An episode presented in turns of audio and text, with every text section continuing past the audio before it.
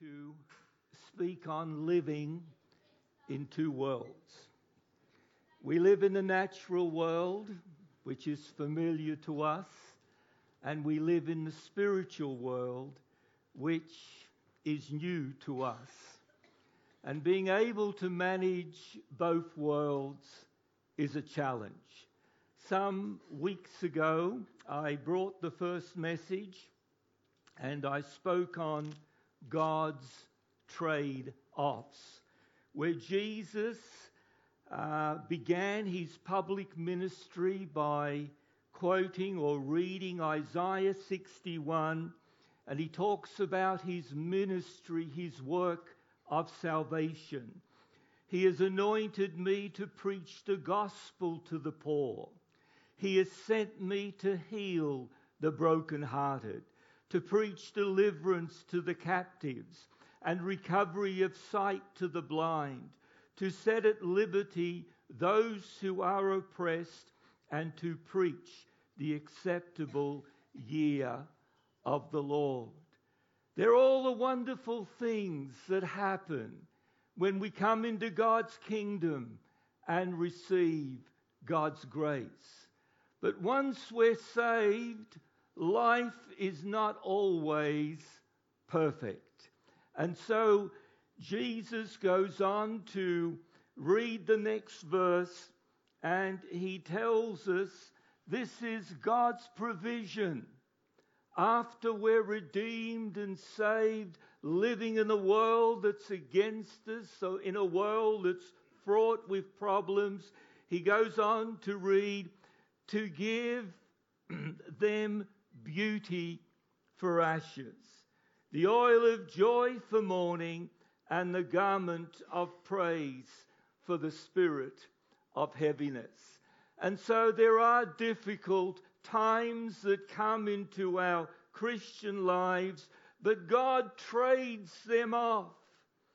And from the ashes of our life, He gives us beauty. From the mourning that comes from many experiences in our lives, He gives us the oil of joy.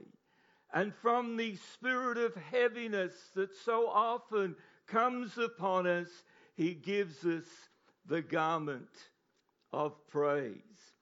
And we find this is where the spiritual world interacts, comes crossroads with the physical world.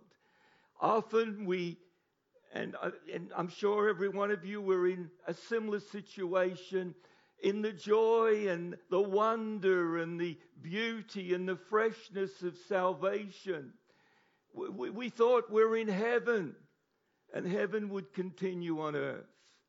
But we soon realized we still had difficulties and problems as we tried to manage the natural and the spiritual. And so, my second message, and I have two more messages also, uh, is it takes effort to live in two worlds. It takes effort.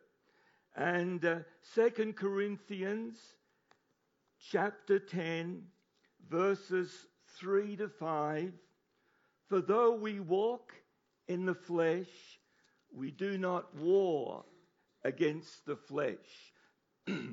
For the weapons of our warfare are not carnal, but mighty in God for the pulling down of strongholds, casting down arguments and every high thing that exalts itself against the knowledge of God, bringing every thought into captivity to the obedience of Christ.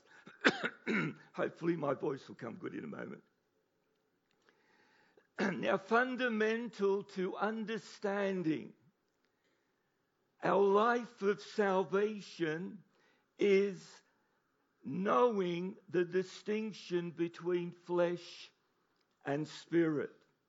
John 3 6 That which is born of flesh is flesh, and that which is born of spirit is spirit.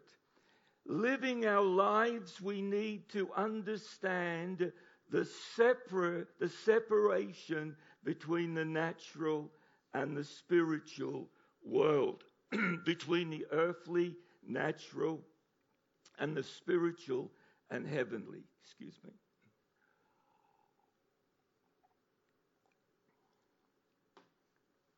There is an old man and there is a new man. We're part of an old creation and there's a new creation.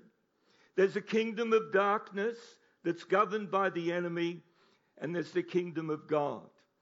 And these two worlds do not want to cooperate, they work against each other. And normally we find that we're more inclined to lean toward the natural and to go toward the spiritual requires effort. There's no simple solution. There's no easy way. Colossians 1:13 who have delivered us from the power of darkness and has translated us in the kingdom of his dear son. I want to look at some stories in the Bible. You know, the Bible is an amazing book because it illustrates and helps us understand every aspect of spiritual life, of God's grace. The stories in the Bible are handpicked by the Holy Spirit. And we can always find the outworking of doctrine and truth in the wonderful stories that we have in the Bible. and what I want to look at first this morning is I want to look at the healing of the infirm man at the pool of Bethesda. John 5, and it'll come up on the uh, screen there. John 5, and we're going to read from verse 2 to 8.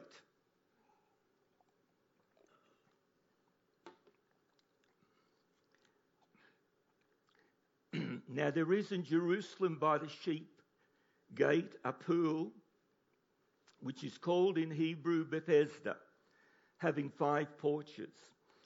In these lay a great multitude of sick people, blind, lame, paralyzed, waiting for the moving of the water.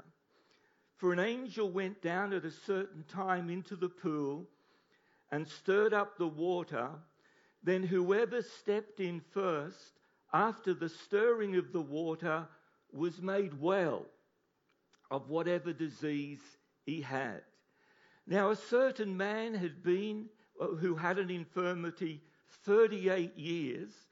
When Jesus saw him lying there and knew that he had already been in that condition a long time, he said to him, Do you want to be made well? The sick man answered, Sir, I have no man to put me into the pool when the water is stirred up. But while I am coming, another steps down before me. Jesus said to him, Rise up, take up your bed, and walk. This is one of the fascinating miracles that we have. Every miracle's a wonder. Every work of Jesus as he ministered to humanity is, is beautiful. But th- this is unusual because you have a pool that has, Bethesda has five porches. Now, they never made pools with five porches, and often the critics would think that there's something not quite right with this story but recently it's been discovered, archaeology has unearthed the pool of Bethesda, and it's rectangular but divided in two. So you've got two pools and you've got five porches. Now, the pool of Bethesda was one of the unusual miracles that occurred in Jerusalem at that particular time in Bethesda. It was in Jerusalem, yeah. And uh, once a year, God, in His grace, allowed the waters to be stirred. They began to bubble and, and there was movement. And the first person that entered into those waters was healed. Quite remarkable. Only one person would be healed. It's the story that we have in the Bible. And we have one man there that was infirm, that lay on his bed, and he'd been there 38 years. Now that's a remarkable time. A remarkable time. And when you look at this man and you think of the patience and the perseverance and the long suffering, and, uh, you know, he was remarkable in that somehow he continued hoping and believing that one day he would enter those troubled waters and be healed of his infirmity. But it never happened. And then we can look at it, look at this person in a novel way and, and think, surely he could have done more. And when Jesus finally came and out of grace uh, brought total healing to this man, when Jesus finally came and, and, and, and this man was healed, you know, by, by God's grace, it, it, it was wonderful, but, but we wonder whether this man did enough in 38 years to have come and been first to go into the troubled waters. You know, you'd think 38 years, you've got one shot at it every year. clearly you'd be hawk-eyes. You'd be evaluating. Maybe you kind of realized, you know, half an hour before that the angel was beginning to stir the waters. You had, after each failure, 12 months to work out a strategy. Maybe to somehow find out how, with push and shove, to get there and be the first. But it never happened. 38 years of the time he had, the ability to think and plan. And it seemed that every time he told Jesus, every time he just missed out. And someone kind of pushed and got in front of him. You'd think in 38 years he would have had friends and family that obviously would have come and fed him and helped him to work out a plan that he might receive his healing with the troubled waters. But it never happened. But Jesus, in spite of maybe the effort he never put into getting to the waters, still in his grace, was able to bring healing and wholeness. And my first point here is that faith requires effort. This, to, to come in from the natural into the spiritual requires effort. It doesn't happen by itself. You know, God doesn't suddenly see us in our unwell state and come and, and bring health and healing and wholeness. In fact, if you look at the wonderful miracles of Jesus, there was tremendous exertion from those that were sick, that needed his touch. That they did, they, they did so much that somehow they might come to the Master and receive healing and wholeness. And you know, sometimes we can give up in terms of receiving healing from God. We can be at the pool of Beth, Bethesda and you know, we know the waters were stirred when Jesus died, and out of his side flowed blood and water. The waters were stirred. There's healing, but somehow we haven't managed to receive that healing and be touched by the power of God. It requires effort And I just want to share with you something that I've just recently gone through. And my message this morning is going to be somewhat practical because we all need help to know how to live in both worlds. Paul gives us doctrine and theory, and that's good, but knowing how to do it's better. And a couple of months ago almost, I hurt my back, it seemed, at work, and progressively it got worse uh, to the point where my hips were affected and my groin area was affected. And it just got constantly worse to the point of almost being unbearable. and when I preached on Good Friday, I just made it. And Sunday morning, couldn't sleep all night, and uh, the pain was so intense, and I decided in the early hours of the morning that I'm going to raise my hand for prayer when they give the opportunity, like we had the opportunity today. I needed the comfort, the warmth, the faith, the power of believers to, to be imparted into me that I might receive the touch because virtually I felt at the end of myself. And so that was my plan. So I came to church. This was Easter Sunday. And, uh, and this is fine. That opportunity wasn't given. You know, I still, there was still opportunity later on. And, you know, I, I want to raise my hand. I want God's people to come around me. You know, we all need ministry at times. We all need that touch of God. We all need that power that comes from God's family and God's people. And the opportunity just, you know, there was other up, and that's fine. You know, there's other ways of doing it. But I had my heart set on it.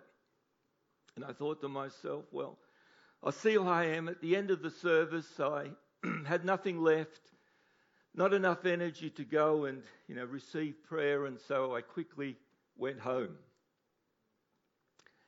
In the meanwhile, in that month, I had CAT scans and ultrasound just to see what the problem might be. Sunday just became the worst day. Pain, couldn't walk, pain walking, every movement I yelped. And uh, when I went to bed, couldn't sleep. And then finally, in the early hours of the morning, I cried out to God and I said, God, in fact, before I cried out to God, I had a serious talk with God. And I said, Lord, I'm got to be honest, I'm disappointed. You know, I would have expected you by now to do something. You've done nothing. I've deteriorated. I've got worse. I don't know what to do. God, help me. This was early Monday morning, and I didn't know how I was going to face the day. God, help me. Give me some solution. I, I, I can't move without pain. Psalm 34 6 says, This poor man cried, and the Lord heard him and saved him out of all his troubles. Well, all my troubles didn't go.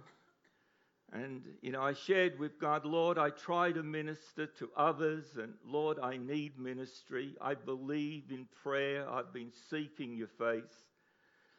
The night before, Mary was cleaning an area where we keep some medicines, and she asked me about a tablet. Yes, I know what it is. And I left it at that. And after prayer, I had a word of wisdom from God, the Holy Spirit. Take that, those tablets. Now, I know we've got doctors here, and I don't want you to think I'm a crackpot, but You know, they, weren't dangerous tablets. And, uh, and it was distinct and clear. Take those tablets. And so at breakfast, I took one. Almost immediately, I felt some relief. Lunchtime, I took another one, and the pain was almost gone.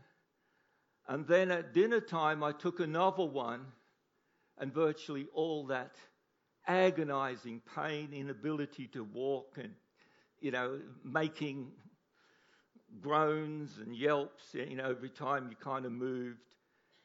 And I, I couldn't believe it. And my son came around and said, Look, I've got some of this natural spray stuff that might help you. I said, Look, wait, Michael.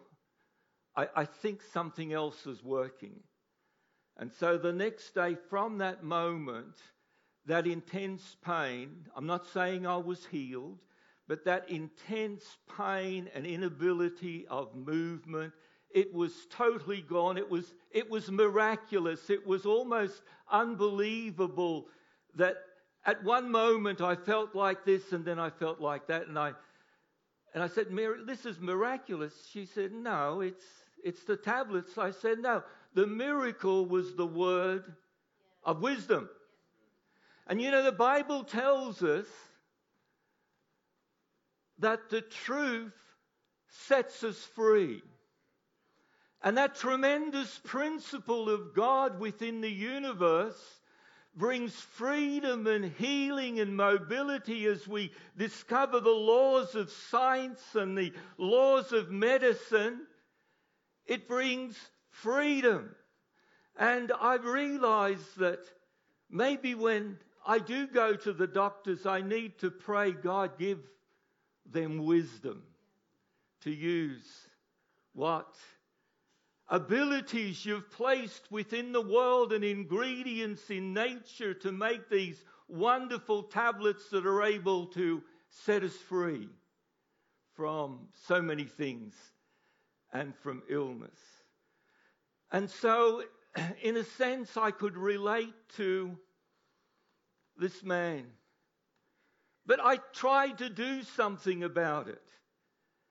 I tried different avenues to the point of, and I, I don't feel good about expressing my disappointment to God because I felt He wasn't doing enough. That, that wasn't good to do. But living in two worlds requires effort. It doesn't happen. We try every possible thing. We trust God. We go to His Word. We do everything. And ultimately, as we do this, God in His grace brings healing and wholeness to our lives. The second story I want to look at is in 2 Kings 4. We're not going to read it. It talks about the life and death and restoration of God's promise. It's that wonderful story of the Shunammite woman and her husband and Elisha and his servant Gehazi. How Elisha, on his way to Carmel, would come past Shunem, and this Shunammite lady made friends and made dinner and cared for the man of God. And she said, Look, husband, I don't know what his name was, maybe, maybe we can do something for this man of God. Maybe you know, we can build, we've got a good home, we've got plenty of room. Maybe we can build a room upstairs, which they call the upper room. And we'll build that and put a bed there and put a table and a chair and a lamp. Now, that was pretty good accommodation, believe me, in those days. And that was a heart's desire.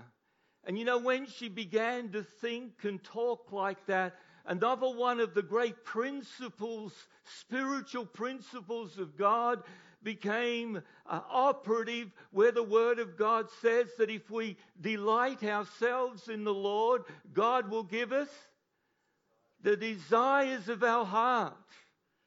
And here she and her husband were delighting in serving the man of God, Elisha. Their heart was on God's kingdom and the work of God and the, and the, and the wonderful ministry this man had. And that principle be, became operative. And, and Elisha said to Gehazi, Look, we're, we're looked after so well. What can we do for this woman? And uh, he called her and said, Look, Do you want me to use my influence in the king's court? Whatever you want, I can give you, I can help you. She said, I'm all right. You know, we're well off, we don't need that. And then Elisha talked to Gehazi, and Gehazi said, Look, I've noticed they have no children. They don't have a son. Her husband's old. And Elijah with Elisha with the faith he had called her and said, This time next year you will have a son. She said, Don't mock me. It was impossible. It never happened before. It, it couldn't. And that was the word of Elisha. And of course, we do know that a son was born, a child was born, according to the promise of God, because as we delight ourselves in the Lord, God gives us the desires of our heart. He knows what they are. We don't have to tell him. He knows what they are. He knows the desires of. But delight yourself. Delight yourself in service, uh, in the kingdom of God, in the house of God. Delight, enjoy, find great pleasure in the Lord.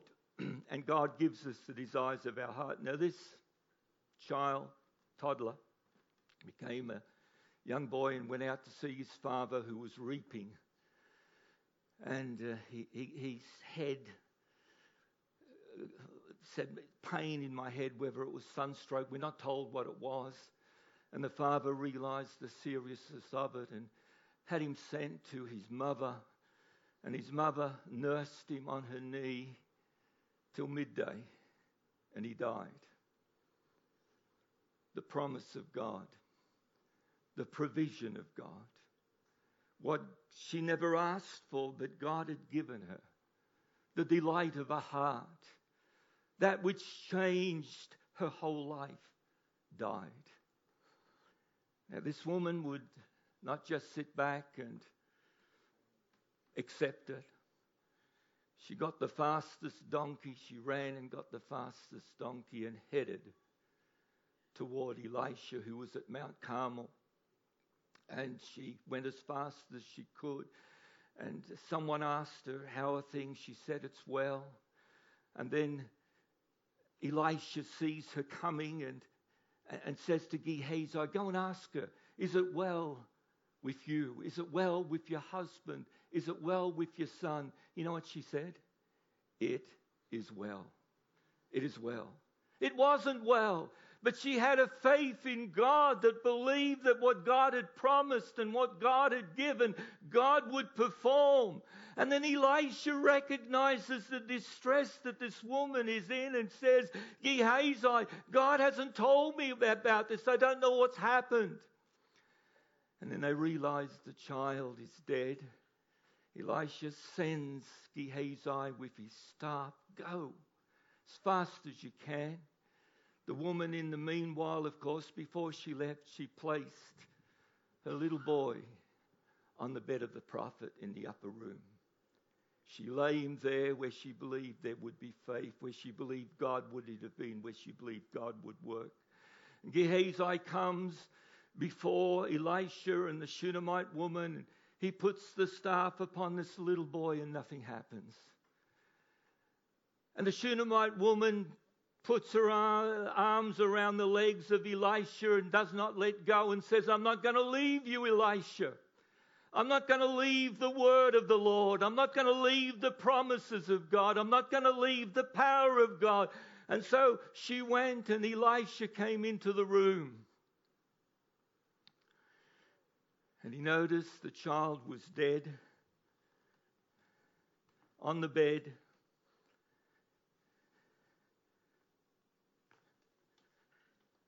And he lay on the child.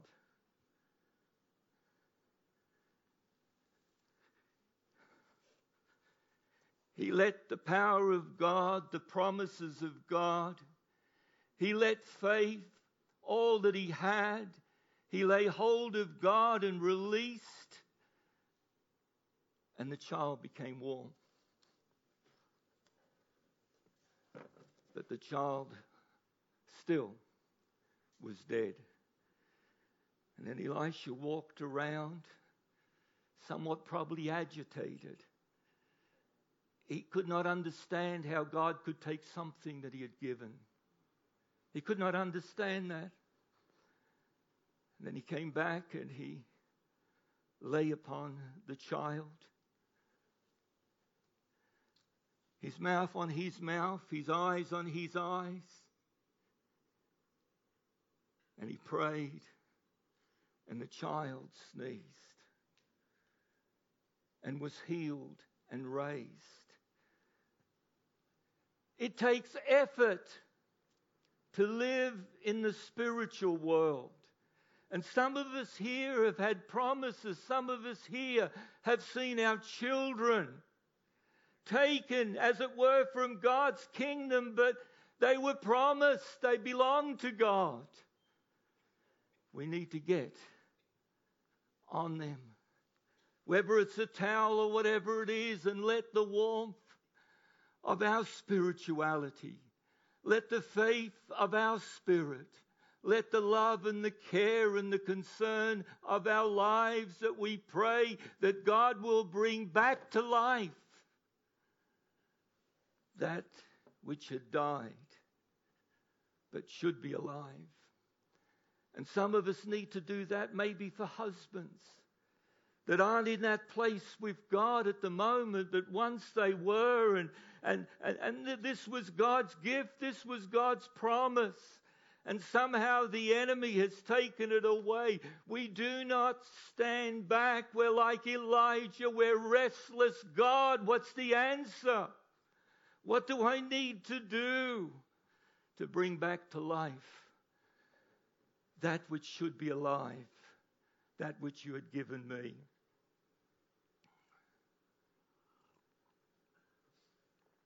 I had an experience some months ago where God brought something to life. I'll share about it one day. Brought something to life, and it was for His glory. It would release me to do more for God if I could. And uh, it was God, God. I had no doubts. And then it died. Still dead. Still dead. And I come to it. I come to that promise. I come to that word. I, I lay upon it. God, bring it back to life. You gave it. God does not take away what He has given. And I'm still in the process of seeing it happen. And one of my prayer requests was, God, bring it back. What you gave and what you promised. You see, these things we can kind of just learn to live with. But living in two worlds requires effort, requires tenacity, you know, it's, it requires a persistence because naturally it's not just going to happen. It's going to happen when you, with God's power, put all that you have and all that the Word of God is. You, you don't let go of Elisha. He was the Word of the Lord, he was the provision of God to that woman. Till we see it come back to life. I want to hear it sneeze, don't you? Seven sneezes. Seven sneezes. Life and the joy it brings. The third and last story concerns Elisha again. And my point is the extent of victory is always determined by us. Elisha was a remarkable person. He was, he was a what word would He was a double measured person. You know, when Elijah was looking for a successor and the anointing of God was coming on Elisha, Elisha followed Elijah and Elijah said, Look, you wait here at the river. You wait here. No, he refused and he followed Elisha and then Elijah. And then Elijah said, What do you want me to do for you? And he said, I want a double portion of the anointing of God, a double portion of the Holy Spirit upon my ministry and life. And Elijah said, You're asking for something that's difficult, but if you see me go, you will receive it. Can you imagine Elisha there? He didn't take his eyes off Elijah. He heard the whirlwind come, the whirlwind, and he saw the fire, the fiery chariot, and he saw that fiery chariot take the prophet Elijah into heaven, and he realized that he received a double portion. He was not happy with half measures. Our problem, church, is we don't ask God for enough. We don't believe God for enough. And then Elisha, we come to the end. This story comes to the end. It's in 2 Kings 13, comes to the end of his ministry. And it's interesting that at the end of his ministry, there were twice as many miracles that he, through God, had performed than Elijah. And he's ill, and with that illness, he was about to be taken from this life into the next and he comes to the king of Israel, Joash. And he comes to Joash and he, he wants to leave with a grand finale. He wants to leave with something that will impact Israel, something that will impact God's kingdom. He wants to leave with a remarkable victory.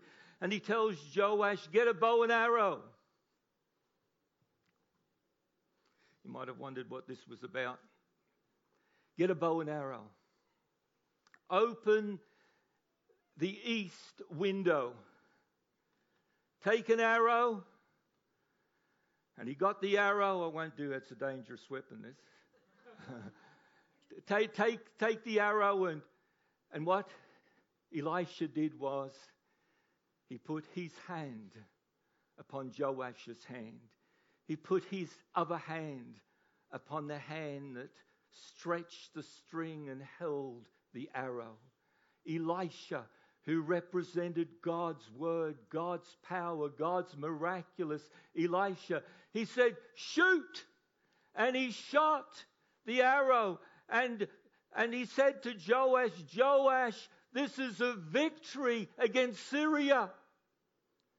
You have trusted God, God will give you a victory against Syria. But Elisha was, he was not a normal kind of person. That wasn't enough for him. That wasn't enough at all. And uh, he said to the king,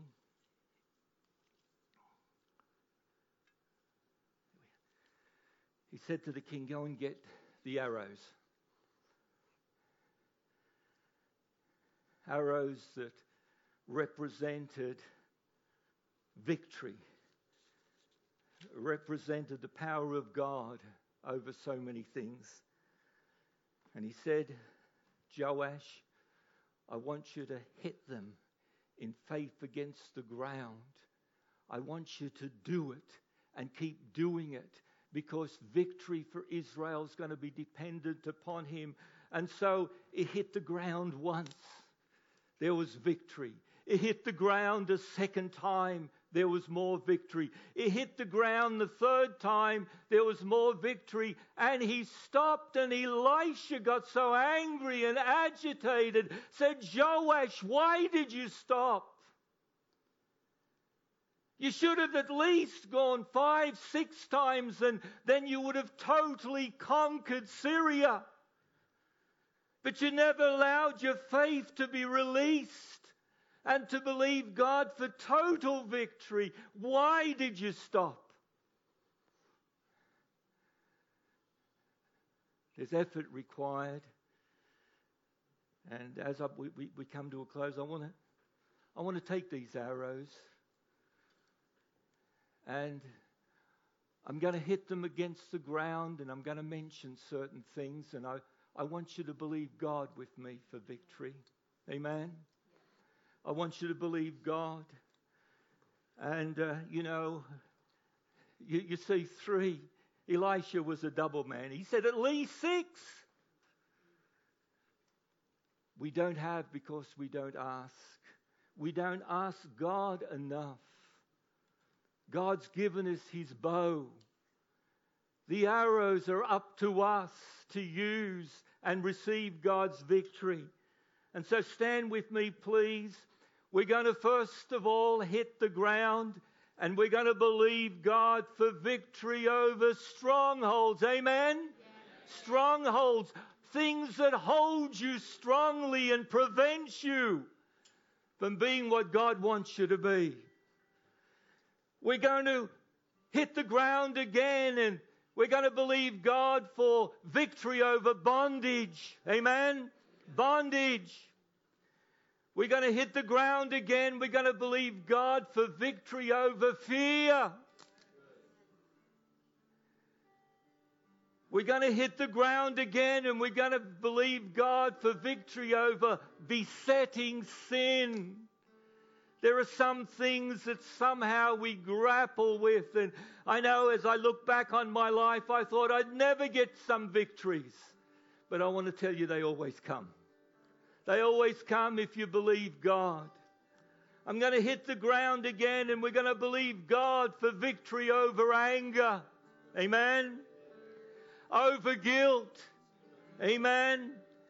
Over condemnation over failure, over temptation, over habits, over negative thinking, over lying, over being grumpy and difficult. And we can add, the church, believe with me. Amen. Believe with me. Give God the glory. Thank Him for the victory. Amen. There's victory. God's working in lives. God's bringing about faith that comes from the arrows.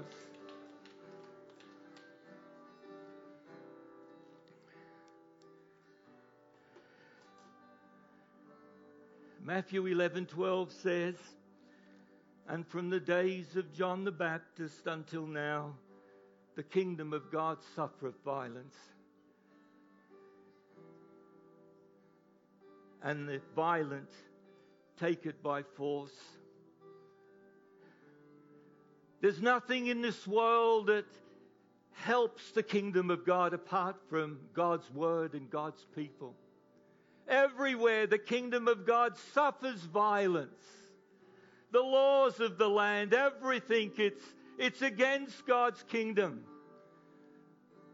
But we're told the violent take it by force. There is effort when you live in two worlds to get into the spiritual world and allow God to have His way.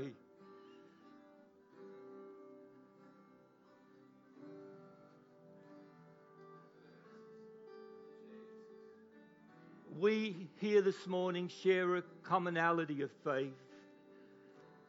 And I want to close by saying we also share a commonality of struggle. But we can make it. It's not going to happen. I don't want to wait 38 years for victories the, at the pool of Bethesda, do you? I want to strategize. I want to look at every way. I want to look at every movement. I want to see everything that I can do to bring about God's word and God's promises. Bless you.